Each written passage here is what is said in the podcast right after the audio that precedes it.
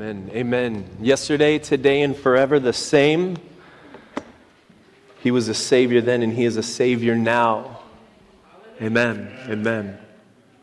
Amen.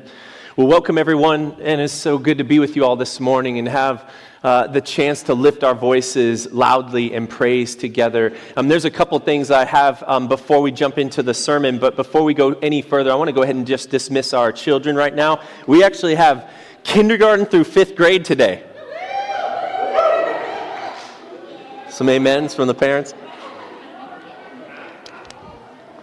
K through fifth this morning.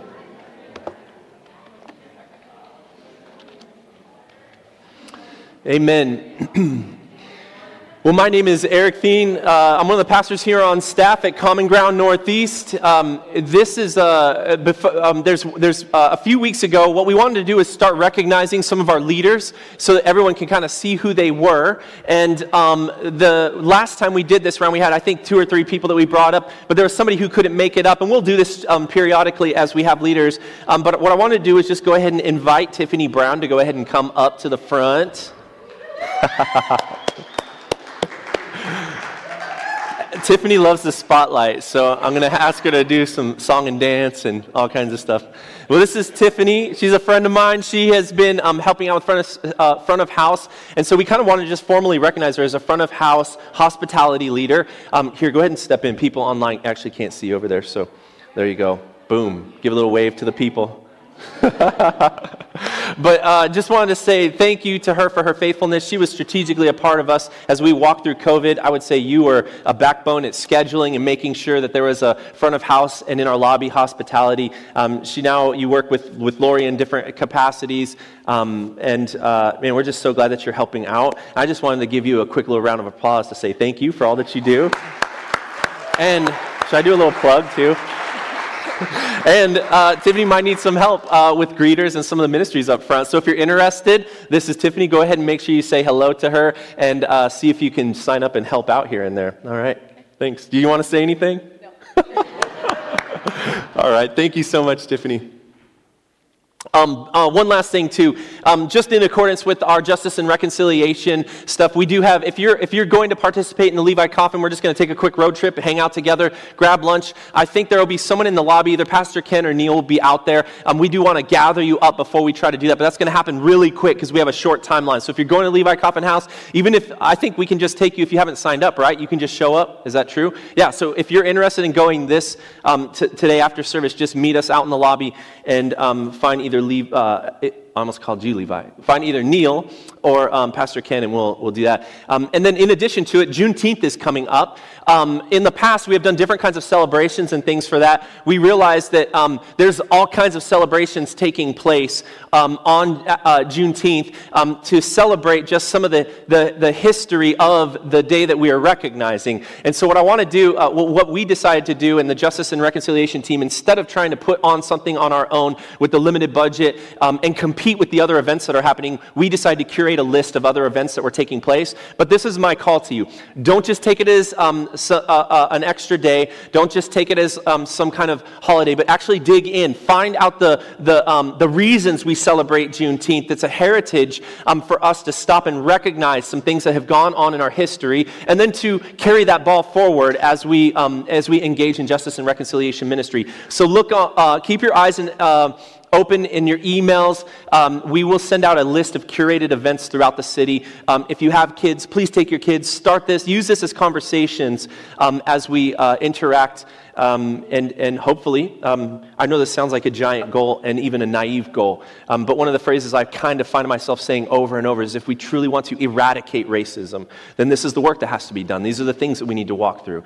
And so, um, to that end, we want to offer opportunities for you to do that. So, um, take a look at that. Um, try to go to one of those events. And if, uh, if COVID is of concern to you because of the crowds, maybe a lot of things are offered online. So, make sure that you do something um, on Juneteenth. We'll, we'll mention again here next week. Um, cool. How you guys doing out there? Everyone doing okay? Yeah? All right.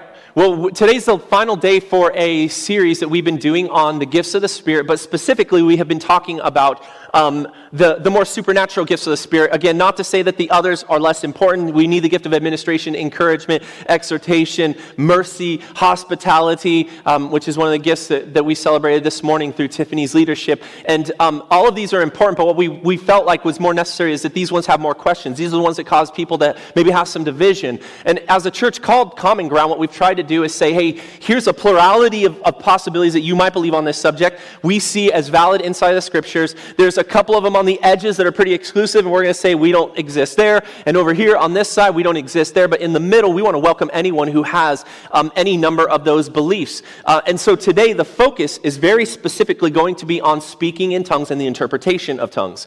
Um, but before we get there, I was not able to finish out the end of the sermon from last week dealing specifically with the gift of discerning spirits. I am about to set a timer for myself and tell, and I'm going to give you the tiniest version of that. Um, one of the questions that keeps coming up as a caveat is how comfortable do you feel that you know what your gifts are? And I would want to say this. You've heard me say it before. Take one of those surveys online. Those are fine. They're helpful. It's like data collecting. In the end, though, it's not going to always be accurate. So talk to people you know. Look up some of the definitions. Seek out your history. What do you tend to be drawn toward? How are you wired? And ask other people, do you think I might have this gift? Or what gifts do you think I have? Because I think through community, it's the best way that we're going to figure out what actual spiritual gifts we have in the midst of that. So that's my encouragement to you. Here we go um, for a quick stint on discerning between spirits. Um, and let me read to you from 1 Corinthians 10. Um, this is the ending of that. I'm not going to read the whole thing, but 1 Corinthians 10, uh, 12, verse 10 specifically says, um, and uh, as he's giving out gifts to another miraculous powers, we touched on that a couple weeks ago, to another prophecy, we talked about that last week, to another distinguishing between spirits, today we'll talk about that a little bit, and to another speaking in different kinds of tongues, and still to another the interpretation of tongues.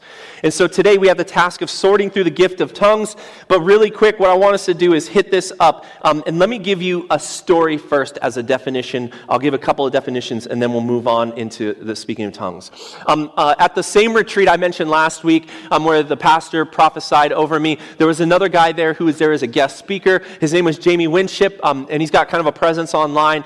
Uh, I don't think he's really popular, but you'll be able to check him out um, if you're interested. In, um, he does a lot of hearing from God and helping you find your identity in Christ. It's kind of um, what he does. He spent a lot of time in the Middle East. So he's here as a guest speaker for us. And in the midst of him arriving, what we decided to do is go into the, a time of worship. It was early in the morning, and everyone's worshiping um, in kind of their own way. And I'm, I remember I'm behind this couch, um, and as I'm sitting back behind, there's another guy beside me, and he is laying face down on the ground. Like his, he's, he's just, I mean, going in in his time of worship, very humble, um, praying out prayers and, and dealing with some things in his heart. And all of a sudden, out of the corner of my eye, I see him launch up onto his feet and back up against the wall.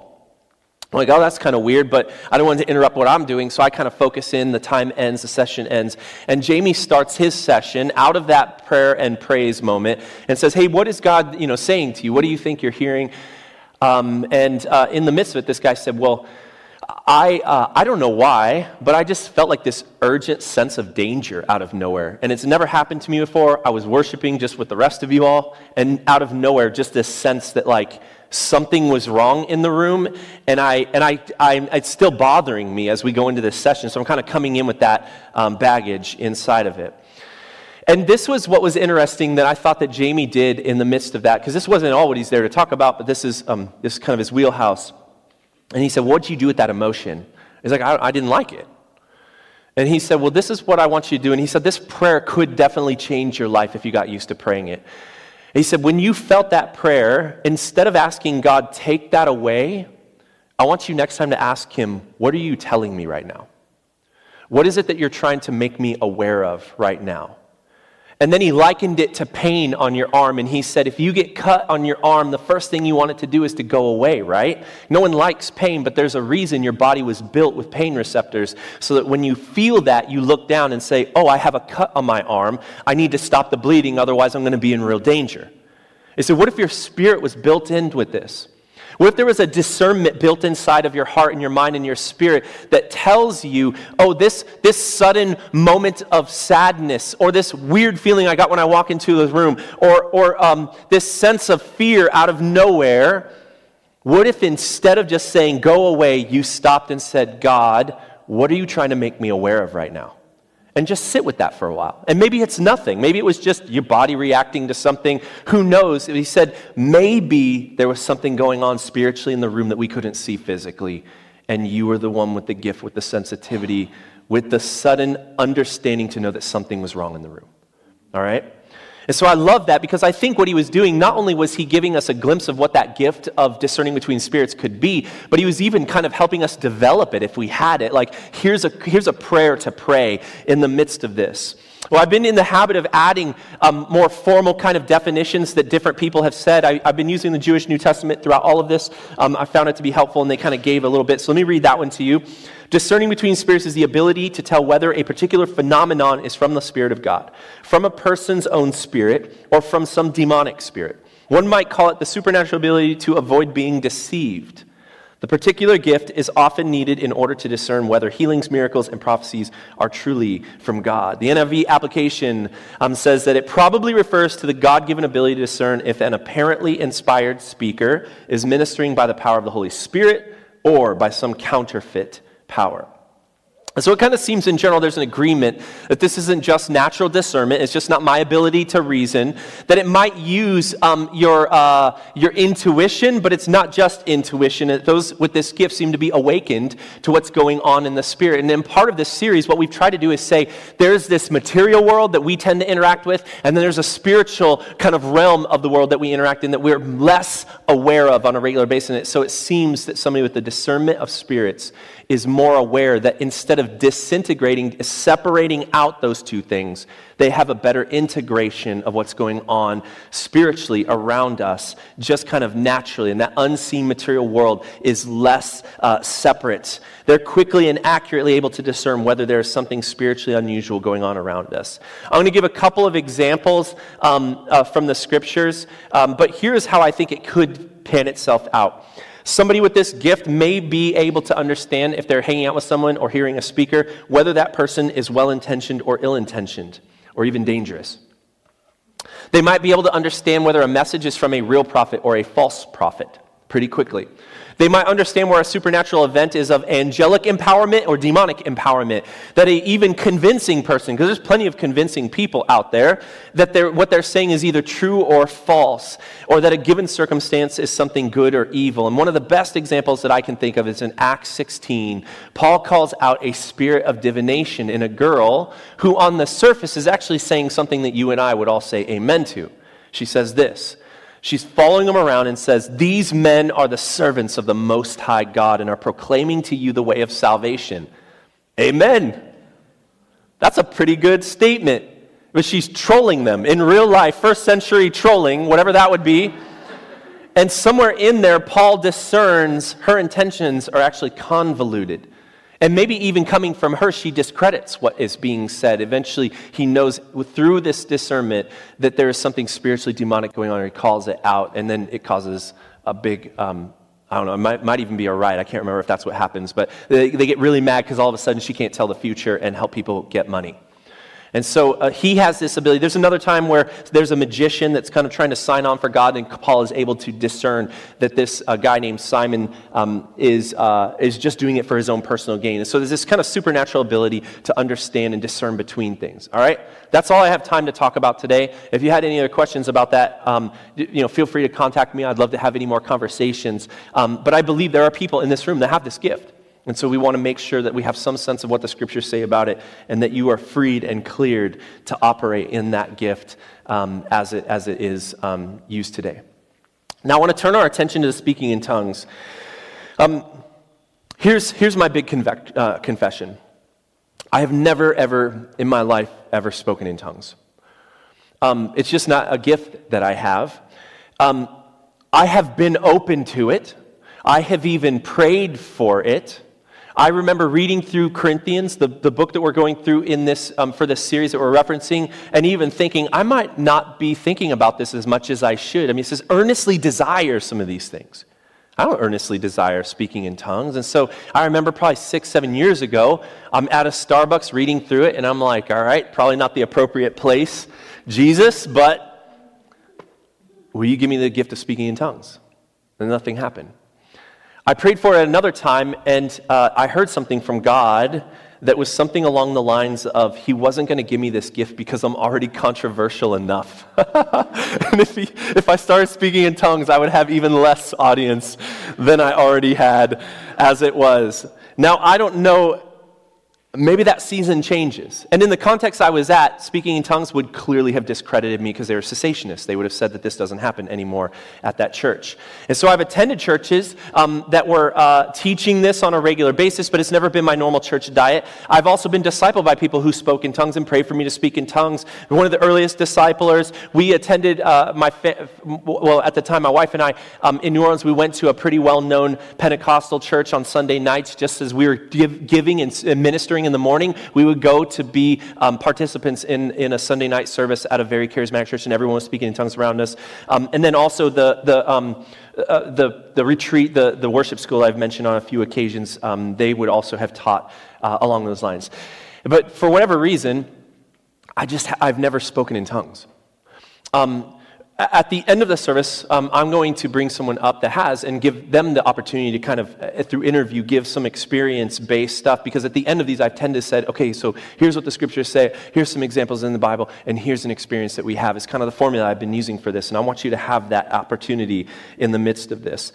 Um, I think in this building there is a lot of different experiences. Even this morning, um, I asked some people as we were praying together for the service. We have our production meeting. I said, "Anyone here?" Someone's like, "Yeah." I mean, yeah. No, that was normal at the church, but I don't. Um, even jokingly, someone said, "I pretended to have the gift of tongues a couple times at a camp one time, uh, but I don't think I really ever had it." And others like, "Yes, yes, I have." Um, and in the midst of this congregation right now, we have multiple people with lots of different experiences. Um, but but as we always kind of fall under um, and there's a famous line by one of the missiologists, um, uh, kind of famous missiologist, Lesslie Newbigin. He said, We need the witness of Christians of other cultures to correct our culturally conditioned understanding of Scripture. Let me read that again. We need the witness of Christians of other cultures. Catch that we're blending a couple of different cultures in this church right now. To correct our culturally conditioned understanding of the Scripture. And so there's a lot to be learned by knowing and hearing other perspectives. That's what makes us who we are, because we are common ground. And so we want to invite and bring in a, a, a plurality of these ideas. This gift in particular, um, because of its implications uh, about salvation and the Holy Spirit, I'm going to give a little bit of a teaching um, on this uh, coming out of the scriptures, and then we'll move forward um, here in, this, in the ser- sermon. Um, so I, I, want you to say, uh, I want you to see this. Uh, in this room, some will say that the Spirit is just assumed in me, but that the gift no longer exists. That's just something we assume. Like these gifts were for a different time, and that's not today. Some in here say, well, these gifts might exist. The speaking in tongues might, but I have the Holy Spirit because I'm saved. Tongues, uh, you know, in my opinion, seem just a little bit questionable. There's others in here who say, I am saved, I have the Holy Spirit, but I don't have the gift of speaking in tongues because just not all people do have that gift. Others would say tongues are proof that the Holy Spirit is in you. This is called second baptism. That you might speak in tongues, uh, sorry, and if you don't speak in tongues, uh, you might be saved, but you actually don't have the filling of the Holy Spirit in you. And then there's kind of this other end that tongues are proof of Holy Spirit and salvation. if you don't speak in tongues, then you actually were never saved to begin with. There's a little chart that is going to be impossible for you to read through, but I wanted to throw it up there. Do we have it? It's the, the print is small, and what I did is I made this available in a PDF so that you could see it. Um, one of the things I wanted you to understand is I think that I this is my these are Eric Thien's notes. I don't say that to take credit. I say that to say this is probably incomplete. This is my brainstorming as I tried to think through all of the different perspectives that could be in this room. But I will give you just this quick on the left hand side, the number one cessationist. That'll kind of give you one end that says these things don't exist. The full Pentecostal position on the right hand side says that you aren't not saved if you don't speak in tongues because that's evidence. Again, one, hear me say it one more time. Both of those extreme ends that are exclusive, we don't accept here at Common Ground Northeast. You might believe that and you're welcome to come, but as a teaching, I'm not going to teach that those are true. But look at how much is in the middle. And I could even think of a 4.2, 4.3 in their caveat as I was trying to put this into position. And so here's, here's my call to you. We're going to have to be generous with one another in unity, knowing that we are not going to agree on all of these things, but tends to be that when, somebody, when there's a disagreement, that more conservative side of it will win out because everyone else is just acting out of control. And I don't think that should be uh, true inside of our congregation. And so check this out. If you're interested, we'll send it out. If you want to email me at eric at cgnortheast.com, you can feel free to do that um, and read this and kind of look. But it gives you some idea of where people are on how tongues affect salvation, how it affects the Holy Spirit, whether or not it's in you, how tongues might be um, interpreted. And then I added the fruits of the Spirit line in there because if you'll catch in there, almost all of us agree that the fruits of the Spirit are necessary. What are the fruits? Well, the fruits are love, joy, peace, patience, kindness, goodness. Anyone know that song? Gentleness and self control. we have to show those in increasing measure. So, so let's be generous with each other as we do this. Um, check out that graphic later on because I know it's hard to see, but I did want you to see there's kind of a, a, a continuum of, of ideas. Well, there's lots of perspectives in the Bible. Let's, let's check out what the scriptures say. I want to read to you um, the opening of Pentecost and how it involves um, tongues. Acts 2 1 through 12. Go ahead and open up your scriptures with me if you have them. If you don't have a Bible, there are some at the stations behind you. And of course, we'll have them up on um, the screen. It says this. When the day of Pentecost came, they were all together in one place. Suddenly, a sound like the blowing of a violent wind came in heaven came from heaven and filled the whole house where they were sitting. They saw what seemed to be what tongues of fire that separated and came to rest on each of them. All of them were filled with the Holy Spirit and began to speak in other tongues as the Spirit enabled them. Now there were staying in Jerusalem God fearing Jews from every nation under heaven. When they heard this sound, first, real quick, why are they there? Because it's Pentecost. They're celebrating a holiday. So there were, staying in Jerusalem, God fearing Jews from every nation, that's ethnicity, under heaven. When they heard this sound, a crowd came together in bewilderment because each one heard their own language being spoken. Utterly amazed, they asked, Aren't all of these who are speaking Galileans, i.e., they shouldn't be able to speak these languages? I lost my place, sorry, looking for it. Uh, uh utterly me, aren't these all uh, Galileans? then how is it that each of us hears them in our own native language? Parthians, Medes, and Elamites, residents of Mesopotamia, Judea and Cappadocia, Pontus, Asia, Phrygia, Pamphylia, Egypt, and parts of Libya near Cyrene. That's so specific. Like that one tr- place from this one spot, they even have that dialect playing in their favor. Cretians, oh, sorry, I've skipped one. Visitors from Rome, both Jews and converts to Judaism, Cretians and Arabs, we hear our own tongues. Amazed and perplexed, they asked one another, What does this mean?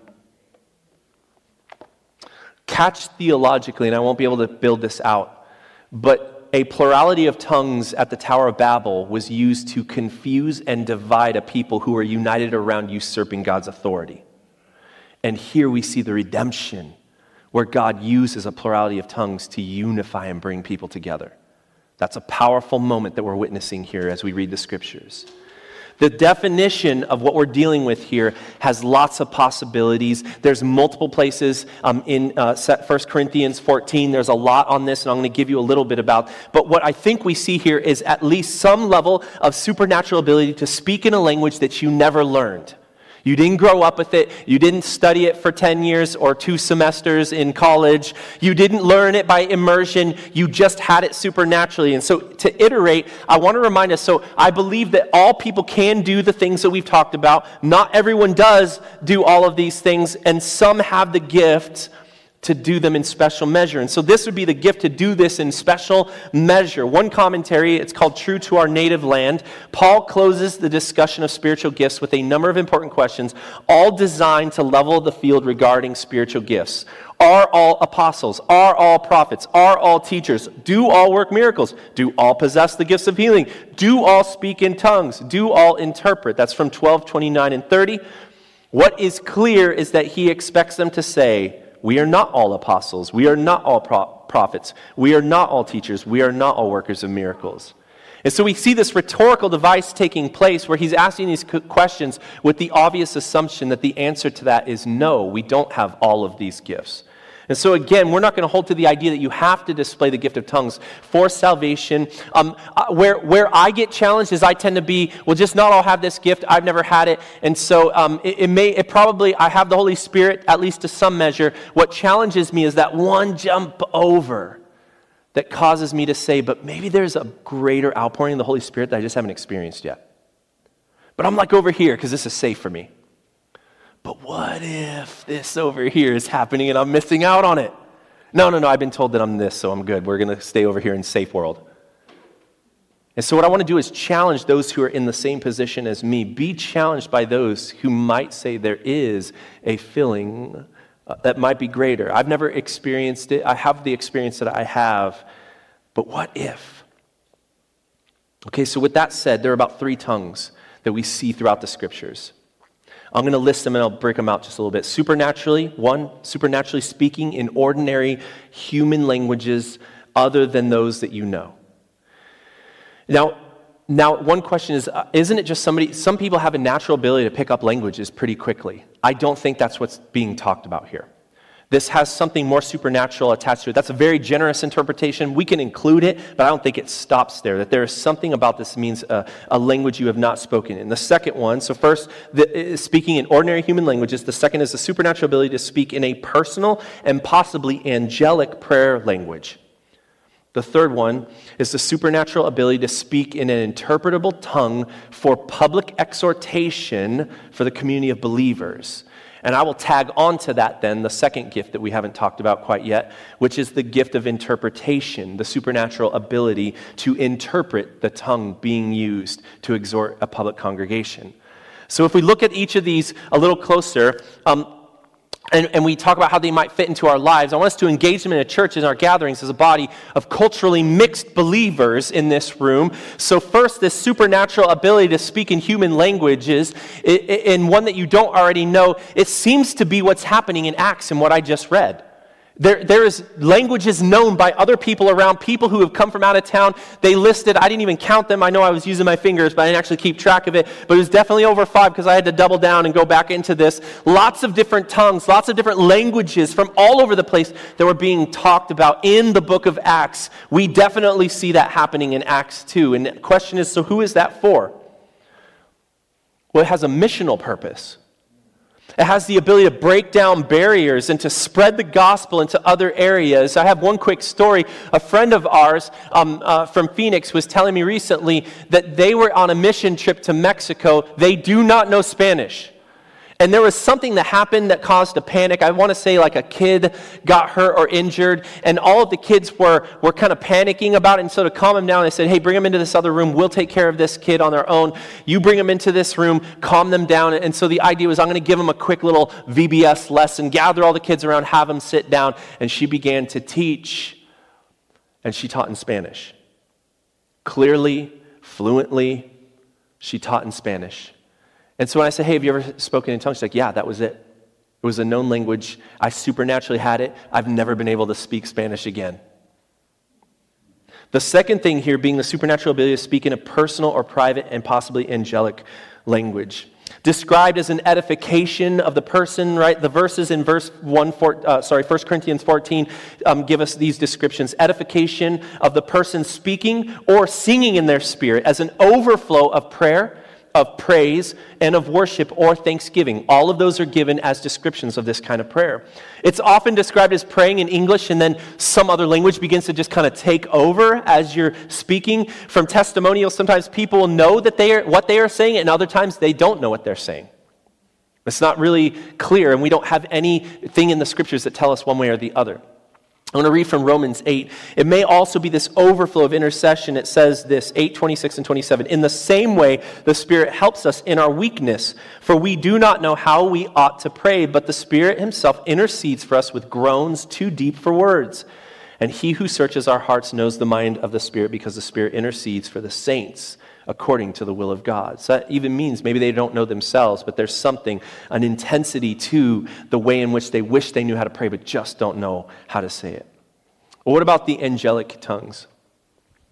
I do see plenty of, um, uh, of, of inference, I guess, in the scripture for this. And I heard one pastor say it like this in Brazil, they speak Portuguese. In Spain, they speak Spanish. In Russia, they speak Russian. Some speak Malay, some speak Punjabi, some speak Greek, German, Turkish, Arabic, French, and Hebrew in their respective locations. And in heaven, God and the angels speak a heavenly language. He called it heavenese. I thought it was a little goofy, so I'll give it his quote, but there is a heavenly language. Another commentary said this that this is the tongue of uh, this is the tongue the angels speak in heaven. And I love how they put it. Remember, we will be like the angels. They're citing Mark and Matthew that we will have some sense of uh, uh, uh similarity to the body of the angels when we're resurrected. Thus, speaking in angelic tongues is a shadow or a taste of the he- of heaven come to earth. Isn't that beautiful? So we have these two normal languages. There's an angelic language, uh, and, and at times people may speak in, in that tongue. Third, the supernatural ability to speak in the interpretable tongue. Human language or other, again, not necessarily specified. It does need to have, uh, uh sorry, the question is, does it need to have an interpretation? Well, let me read to you again from the scriptures. 1 Corinthians 14, just one quick little stint. It says, Now, brothers and sisters, if I come to you and speak in tongues, what good will I be to you?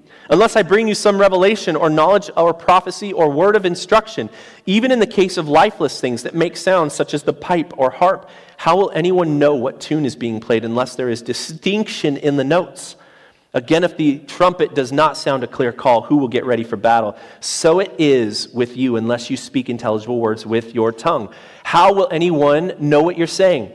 You will just be speaking into the air. Undoubtedly, there are all sorts of languages in the world, yet none of them is without meaning. If then I do not grasp the meaning of what someone is saying, I am a foreigner to the speaker, and the speaker is a foreigner to me. So it is with you. Since you are eager for gifts of the Spirit, try to excel in those that build up the church. Later it adds, Say, how can we say amen to your thanksgiving since we do not know what you are saying? so, do we need it? It's like, I don't, it's, it's not even a for sure yes or no. It just says, like, if you want it to have its maximum capability of blessing all the people in the room, then an interpretation is the best case scenario. In fact, Paul then says prophecy would even be better in a large group gathering just because it's helpful for that thing. But does that mean somebody can't just speak in their own language, personal language, while they're praising or praying God? When I come up here and repeat those songs to you as the worship is ending, I'm just praying out and praising. And if I naturally speak in tongues, it's possible that that could overflow into that session without the need for an interpreter. But if I had a, hey, I have a thing that I'm supposed to impart for this congregation, it's not useful for us without an interpreter. And so we want to tag on again this gift of interpretation. This, this person who in the room may supernaturally be able to say, I, I don't speak that language, but I know what he's saying right now. I know what she is, is, is uttering right now. And so they can give us that translation. I've been in a couple of situations where this has happened. It was mostly pretty generic, a praiseworthy thing that took place. But, but that interpretation, um, whether you're using this public exhortation versus your prayer language in a context where we're all worshiping together, could definitely become blurry. So, again, this idea of grace for one another in these moments, knowing that this could happen, knowing that there will be people in this room speaking in tongues as, if they're not already, speaking in tongues as we're worshiping together and speaking to one another. But in some case where there's this formal sense, like, I have something that needs to be shared with the congregation, it's a tongue, we would want somebody to have the gift of interpretation. I want to throw to you um, a mentor of mine. He challenged me one time because I was saying, No, no, man, you have to have an interpreter. You got to have an interpreter. He said, Well, what do you do if someone has a tongue? They might even be hesitant, but they become obedient and like, I'm going to share this tongue, and they speak it out to the congregation. then the interpreter doesn't have enough courage to give the interpretation. And they just leave them out there to dry. That could be a possibility that we have to consider in the midst of this.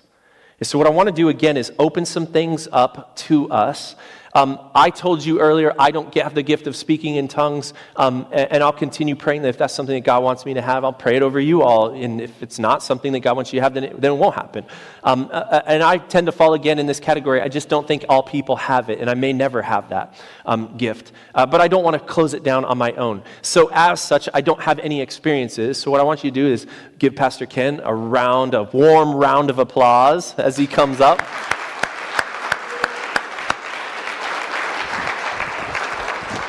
I told you we had a special guest speaker in the flesh, Pastor Ken.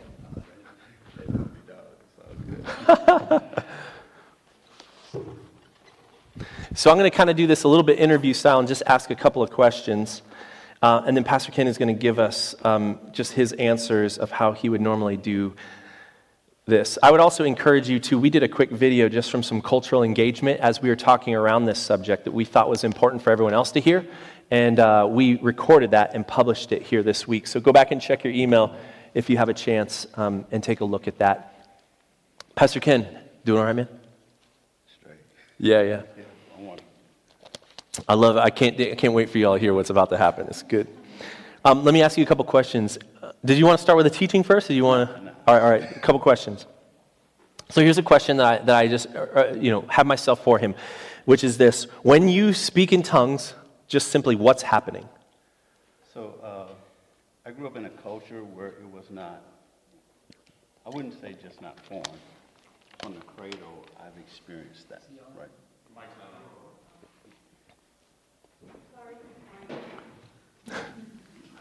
You got it? Am I on? There we go. There good, we go. Good, good. I should say that I grew up uh, uh, in, a, in an experience, in an in a, in a environment where tongues were not formed, right? And in fact, um, the gifts were, it was prayed that the gifts would be exhibited in assembly, right? It was a hope, it was an expectation and a hope, yeah. right? It didn't always happen, uh, but as opposed to being the exception, we hoped that it would be the rule mm-hmm. right? And so to hear people privately, so, so those categories were, were make a lot of sense to me because the majority of the time when, I, when tongues take over, it's, it's me in private, mm-hmm. in prayer, and mostly in prayer. But uh, it does happen in assembly, so it can be private, but in a public place. So, mm-hmm. in other words, I could be at church in the back row, and I'm exhorting God. I'm, I'm in my worship. I'm in my praise. And I'm going to answer your question here in a second. And, yeah. and it takes place in an environment because you're all around. It's public. You hear me. But that, that's really me kind of interfacing with God. Yeah. So what happens with me and when, when I speak in tongues, it's kind of like I explained to you, like an airplane taking off. So I'm praying, mm. or God has me focused on, and, and, it has happened a lot when I went into pastoral ministry, mm-hmm. right? So not as much. So when I was assigned to be praying for people. When I in a lot of intercession, when it's not me, it's it's like like yesterday, uh, one of the members of the Healing Place died. So so when I'm praying for their family, right, and there and I'm focused on it, there's an intent that God wants. So He has me focused on it. I agree to spend 20 minutes praying for this family or whatever, for this person, this circumstance, this cause or whatever. So I'm generally focused on that, and it has my full attention and, and, and I'm in as deep as I can be in my flesh. Mm-hmm. So then what happens is God has me focused on that, and then at some place I'm on the runway, and my intensity goes so far in that it just lifts off. And at that point, the tongues come in and they take over. And so then, evidently, what I assume is that in my experience, in my vocabulary, and the best that I am, the best that I can be, it's not quite getting where God wants it to get. Mm-hmm. Right? So then the language takes over, the tongues take over, and then that's when God is, is using my tongue to express, because of course, it's His will to heal, it's His will to address this circumstance. That's why I'm there spending my hour or whatever because he's given me this agenda. But although he gave me this agenda to pray or to speak to that or whatever, my part is just to give it my time, my focus. But the intensity to which he wants it addressed, I'm incapable of giving it that, right? And so then he takes over, or the Spirit takes over, and prays out of me at a level that, that I don't have the capacity to pray. Mm, that's good. I love the analogy we were talking about, and you can imagine as a couple of pastors, like, yeah, and the lift is the wind of the Spirit, and all these different things, crazy ideas. Right. But the analogy is so good um, of, of the takeoff. You also used one about running. Like, I'm running so fast that my feet can't even keep up with it, and something else has to carry me forward. Yeah. So we all have the experience of running downhill, and at some point, our legs turn over faster than we're capable of, of running. So it, the expression is, I'm running faster than I can run. Yeah. And it happens to me all the time on the football. When I play football, I catch a ball and I'd be off balance. So my legs are turning over. And eventually, I just have to fall because I can't keep up. And that's what happens with tongues. I'm, I'm in it. I'm invested. But this, the Holy Spirit lifts it to a level that I just can't contain. I can't keep up. And it's kind of like a ball that goes in the woods. I know where it went in, but I don't know where it is. Yeah. Right? Yeah, yeah. Uh, so, so, uh, and sometimes I think I kind of know categorically what the Spirit is saying and what it does, what it's doing, and the result it wants, because I was, I was with the Spirit on the runway. Yeah. Right? But like the Spirit just took off. I can't say for sure where this plane is going, right? I'm just, I'm just on it. And that's, that's, good. that's tongues for me, right? It is, it is as intense and as focused as I can probably be. Uh, it happens for me a lot in warfare Yeah. when things happen, and, I, and personally, it, it does kind of embody my character. If I don't like it, if I'm intolerant to it, and that, that in part, of course, is the Holy Spirit, because my makeup and character hopefully uh, is, is mostly the Holy Spirit. I'm dying, and the Spirit is becoming more and more alive. So, so a greater part of who I am, hopefully, is Holy Spirit. Um, but it happens for me more as a pastor and things that I'm intolerant to, personally, and I'm and I want to fight. Or if if I'm worshiping and in praise and something miraculous happened and I'm rejoicing with the family, this person was supposed to die and they didn't die. Oh, Yeah. praise the Lord! Thank you, Jesus! Hallelujah! And then at the the highest level of euphoria, and then past what I can express, my vocabulary or whatever, the Holy Spirit, the tongues take over. So I experience it in the full range of my emotions ability. For me, mostly it is praise and adoration. Uh, but in pastoring, it is also very much intercession, intolerance, and, and interceding in a fighting kind of way. Yeah. Right. So I can experience it in audacity and anger and all of that, uh, righteous. Yeah, yeah, yeah. Indignation. Well, I love you. We were talking about this earlier, and I'll actually I'll ask the next question because you're kind of going into that territory. But the idea uh, that we even just found in Scripture in Romans is because this was our conversation. Because I said it, something about joy, and he said it inten- the intensity of this joy. So when I am in joy, then it intensifies that joy. But if I'm in intercession, it intensifies the battle that's going on. But even here, as we were looking at Romans, there's groanings. And it's like I, I want to pray for you, and I have this thing, and I don't even know what to call it, but it intensified that that groaning and inability to do that. So I feel like it was perfectly, I mean, we saw it right in the scripture that there is a, a part to it.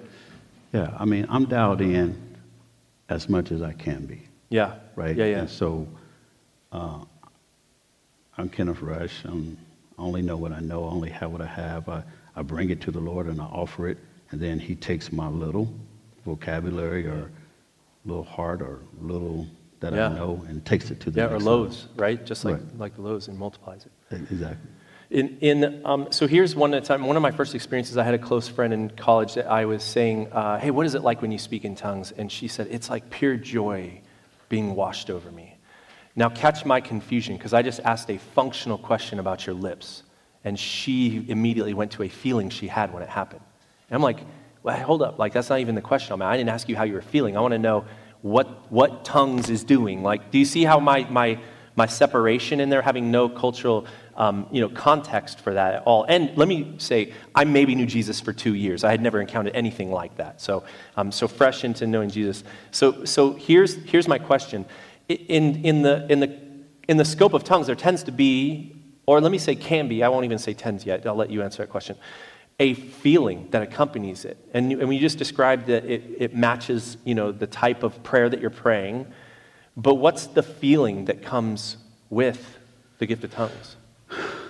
It's more than just functionally speaking a different language from your mouth It's sometimes. intense, Yeah. intensity. Like I'm, I'm on a hundred, Yeah, right? Like, except I can't go to a hundred. Yeah. So I, I understand that the spirit is out there doing warfare. I feel a particular sense of participation, but just Mm. at a higher level than I can actively, you know, be there. I'm not driving for sure.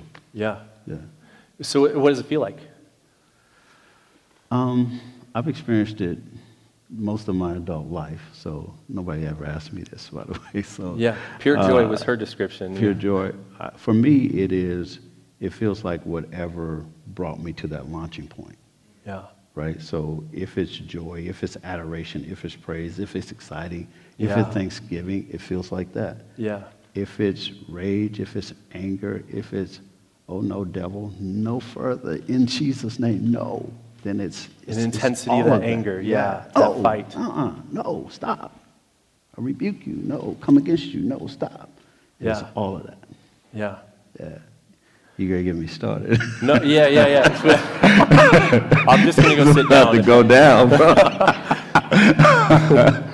So, so, okay, so so there is this kind of feeling that's attached to it. I did I did want to give you a chance because I, I you and I had this quick conversation before service, and I think this is like really helpful Yeah. because again, many of us are brand new to this, so it was almost like, go yeah, go ahead. I want to say, like, like to me, uh, given given our objective as a church and where we're going, for, for me culturally, it's it's it's it's um, it's natural, right? It's not so foreign. Uh, it doesn't happen every day. It's not all the time. People don't walk around like that, like we just do. But but the Holy Spirit uses us in that way.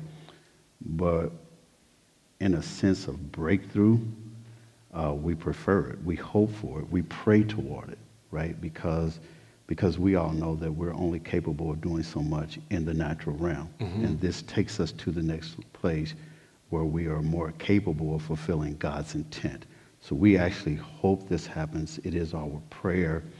Um, at times, the most of mine are, are, are exporting there are times I'm involved with the conversation as it comes back, right?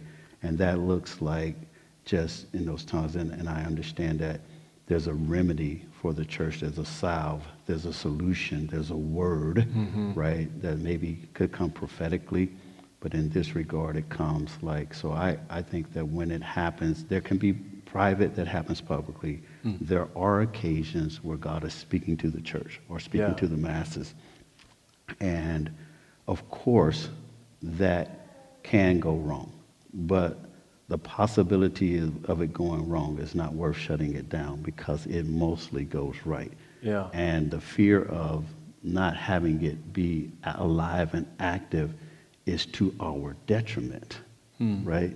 Because that, that, I've, I've and, and even wrong, there are safeguards in place, right? Yeah. If you've experienced it, you understand the, like discerning of spirits, what you just Yeah, said. yeah, yeah. yeah. Like I can, I, I can, humbly, I'm growing in my ability to know when it's authentic or not, yeah. right? So humbly, I would say that. I mean, they're right next to each other in the list Right, too, so, it's not unfathomable to think they would So I've also seen it come to the church, and here's the word from the Lord, right? And the church goes up because it's what we need, and and we wouldn't want that to be shut down for nothing. Of course, there are safeguards. Of course, there are cautions as we proceed, but the goal is to have it happen. The hope, the prayer, right? Because only the Holy Spirit can break through the territory uh, or the strongholds that, that, that would keep us divided. Yeah, amen. Yeah. So, so here, and I know we got to sh- shut things down. I know we're getting to the end here, um, but in the context of our church bringing together, um, there's Pastor Ken's church. Many people from from the church healing place are starting to come and hang out. This would be their norm.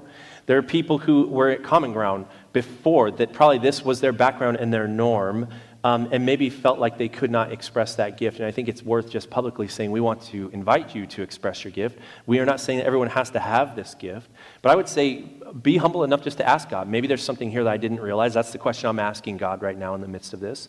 Um, and so, as we are trying to interact, be welcoming in the plurality of these different viewpoints that we have. Again, trying to create that common ground in the midst of us, but to feel a sense of release that, um, uh, that this is uh, something that is welcomed at, at Common Ground Northeast. Yeah.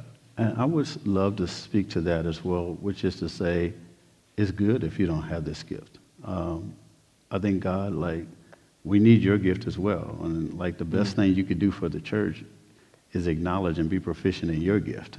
you know mm-hmm. what I mm-hmm. mean? And, and horn in and get uh, more, uh, get past uh, the shame of it, the embarrassment of it.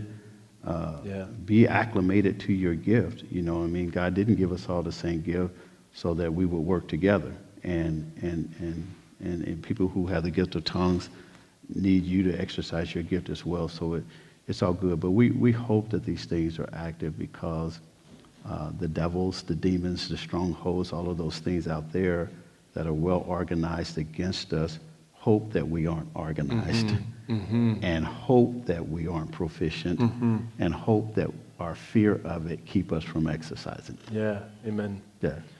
Amen. Well, um, well, I'm going to have you pray for us here at the end, and then we'll do. You sure. can take on the response. Yeah, I'm sure. yeah.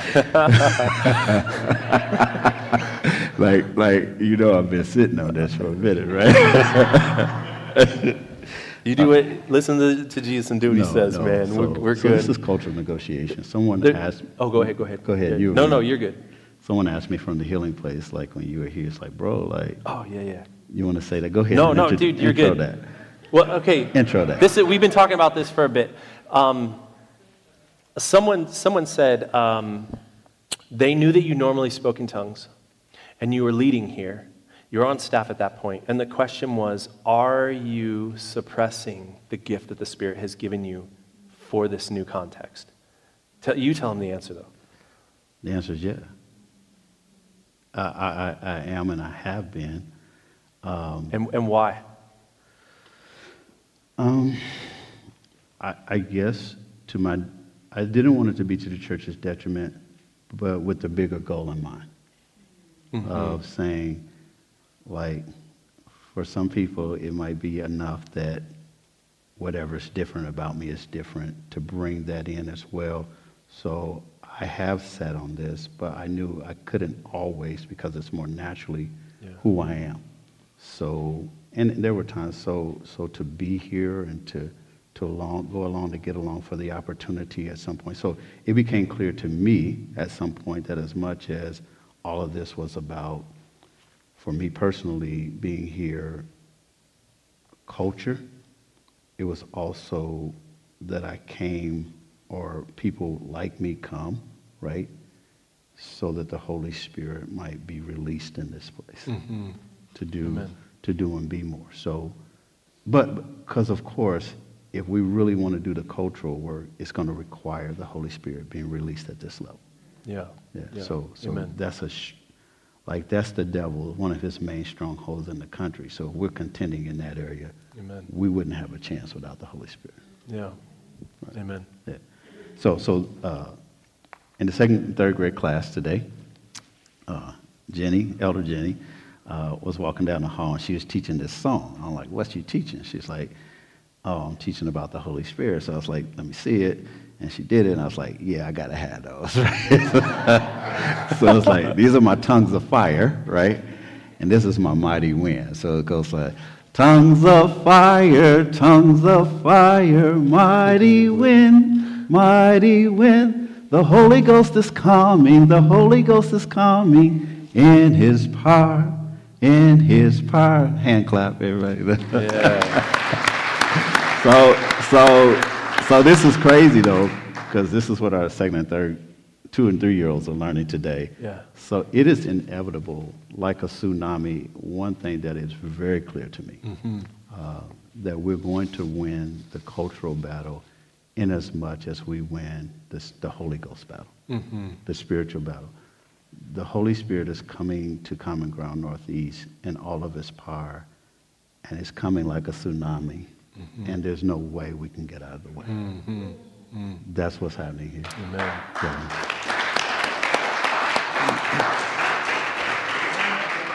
Let's pray. Father, we thank you for this day. We thank you for your grace. We thank you for your mercy. We thank you for this time. God, we thank you for your cause for which you have brought us all together. We trust you, Lord. We believe you. We love you, God. And there are areas where we are uncertain. We're walking by faith and not by sight. Certainly fear rears its head. Certainly all these questions rear their head. But we come against them in the name of Jesus. We cast them down. We rebuke them in your name, in your power, in your spirit. Let your anointing come. Let your power come. Free us ah, in this place. Have your way. Holy Spirit, have your way in Jesus' name. We submit to you. Have your way. Come on, everybody. Have your way. Have your way, Lord. Speak it out. Have your way, Lord. God, I pray now that your anointing comes and all of your power. Do your work here in the name of Jesus. Bind the enemy. We cast him out. He has no jurisdiction. He has no place. He has no power here. Let your will be done. We declare it. This is your house. This is your place. Let it be so. Hallelujah. Hallelujah. In Jesus' name. Hallelujah. Thank you, Jesus. Hallelujah. Hallelujah. Thank you, Jesus. Let it be so. In Jesus' name. Amen. Amen. Amen. Amen. Would you all? Oh, you got the response. You got.